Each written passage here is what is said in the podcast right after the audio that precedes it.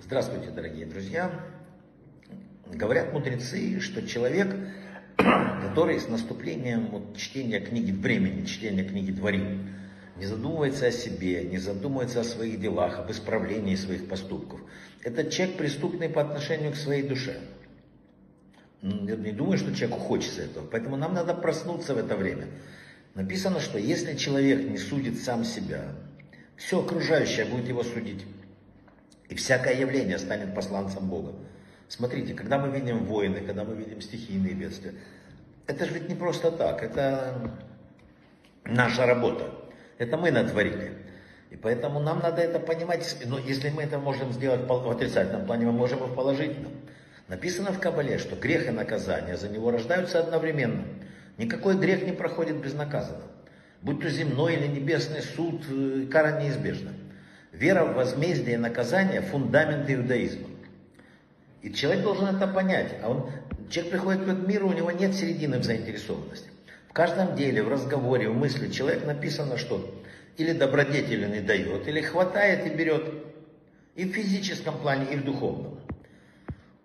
Человеку иногда стоит сделать какой-то один поступок, и жизнь его меняется. Наши предки это больше понимали. Я расскажу историю. Однажды к Раву Коневскому пришел сын с отцом. Сын так, соблюдающий, вернувшийся, отец так еще там что-то как-то, но не вернулся к. Они пригласили Рава быть сандаком на обрезание внука. Э, Коневский посмотрел на них, сказал деду, ты должен быть сандаком, потому что я вижу святость на твоем лице. И дед был сандаком. И после обрезания, уже когда он стал думать, почему такой великий Раф увидел в нем святость, стал размышлять о своей жизни и понял, кстати, он вернулся полностью в Шуву, но что он вспомнил? Он вспомнил историю своей жизни и нашел, что когда-то рано, совсем давно еще, он жил в кибуце. Ну, знаете, кто знает, что такое кибуц, там религии, она, это враг религии. И собирался жениться. И будущая жена села с ним и говорит, я спаслась во время катастрофы. Я тебе расскажу как. Мы с мамой и папой ехали в поезде в Освенцим. И мне мама сказала, мы едем на верную смерть. Сейчас будет поворот, когда, такой, когда поезд замедляет. Вот я тебя вытолкну в окно. Постараюсь, может быть, ты спасешься. Она заплакала и сказала дальше. Если ты удостоишься остаться живой, послушайте, что еврейская мама говорит в такой момент еврейской девочке. Если ты останешься живой и будешь выходить замуж, прежде найди знающего еврея и спроси, что такое соблюдение чистоты еврейского дома. И вот я дожила до этого дня. Я несколько дней назад спросила секретаршу кибуца, что такое чистота, она со злостью сказала ничего.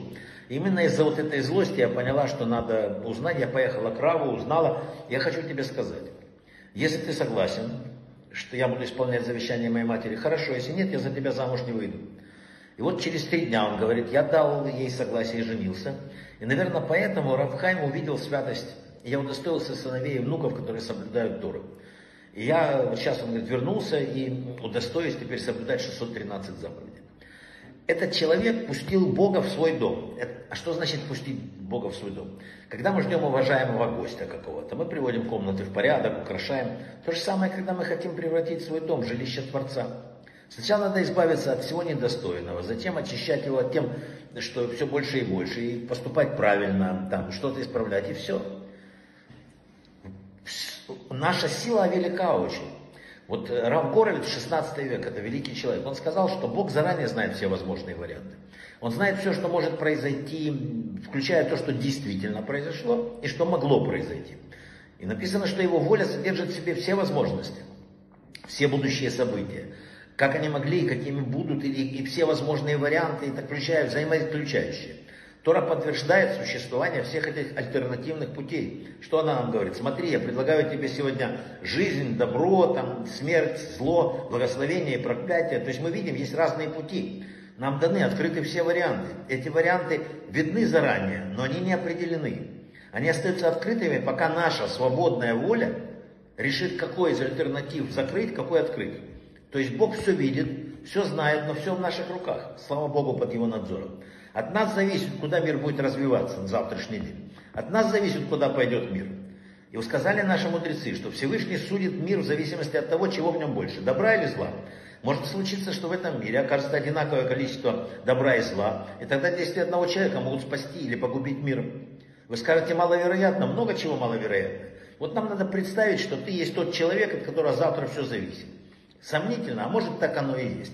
Брахавы от слаха и удачи нам в этом нелегком деле.